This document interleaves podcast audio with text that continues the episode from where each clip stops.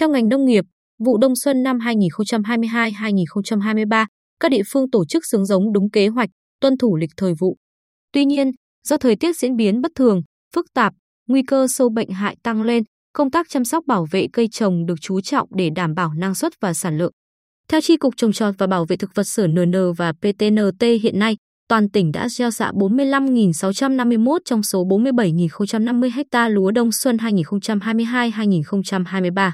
Trong đó, lúa chân cao xạ cưỡng 1.577 ha đang giai đoạn cuối đẻ nhánh đứng cái, lúa chân 3 vụ 5.230 ha đang giai đoạn đẻ nhánh rộ, lúa chân 2 vụ 38.844 ha giai đoạn 3 lá đẻ nhánh. Về cây trồng cạn, hiện nông dân đã xuống giống cây bắp 116 ha, đậu phụng 314 ha, rau các loại 1.047 ha, đậu các loại 593 ha. Hiện nay, vào thời điểm cuối tháng Chạp, song địa bàn tỉnh Bình Định vẫn có mưa và lạnh. Chỉ tính riêng đợt mưa ngày 7 đến 10 tháng 1, trên địa bàn thành phố Quy Nhơn hơn 516 ha lúa vụ đông xuân đã gieo xạ bị ngập úng. Ngoài ra, thống kê từ các địa phương trong tỉnh, một số diện tích ngập úng trong thời gian ngắn có thể phục hồi, bà con đang tiến hành xạ lại.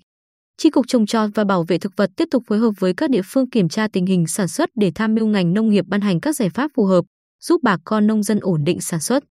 Vụ đông xuân là vụ sản xuất chính trong năm, chiếm tỷ trọng lớn về giá trị sản xuất nông nghiệp cả năm của tỉnh và cũng là vụ sản xuất thường gặp nhiều khó khăn. Lũ lụt, thời tiết rét lạnh, các loại sâu bệnh nhất là chuột, dày nâu, bệnh đạo ôn phát sinh gây hại nặng làm ảnh hưởng đến kết quả sản xuất.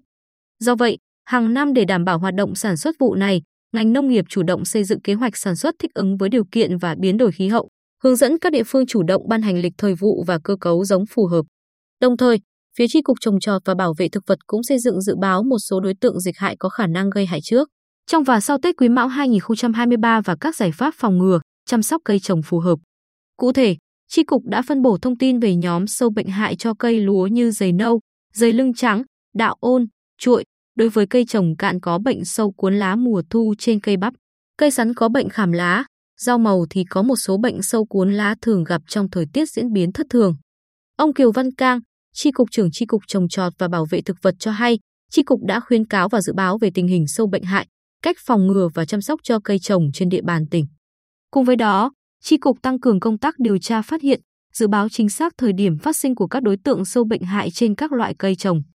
Riêng thời điểm trong và sau Tết Nguyên đán Quý Mão 2023, chú trọng các bệnh như dày nâu, dày lưng trắng, bệnh đạo ôn đối với cây lúa, sâu keo mùa thu đối với cây bắp. Ông Kiều Văn Cao thông tin thêm các công tác về dự báo đối tượng sâu bệnh hại, các giải pháp phòng ngừa, chăm sóc và diệt trừ sâu bệnh hại được Tri cục thông tin và hướng dẫn tới các địa phương.